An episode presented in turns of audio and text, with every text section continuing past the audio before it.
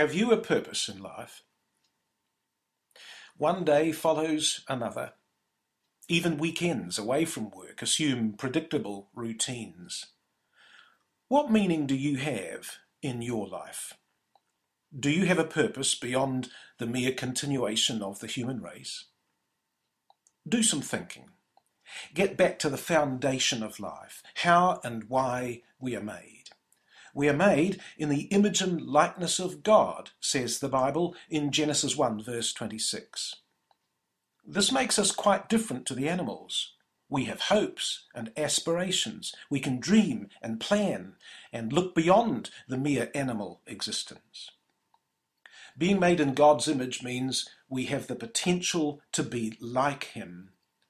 It means that God wants us to accept Him as a role model. It also means we are created with the capacity to develop our character in wisdom and knowledge, to live right and respond to the needs of others without being corrupted by self-interest or evil. What changes are you able to make to bring meaning into life, to give priority to things of eternal value?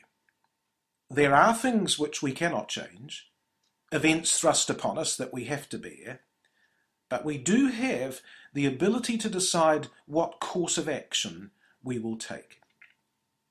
We have an invitation for God says in Acts 15, verse 14, that he is calling out of the nations a people for his name.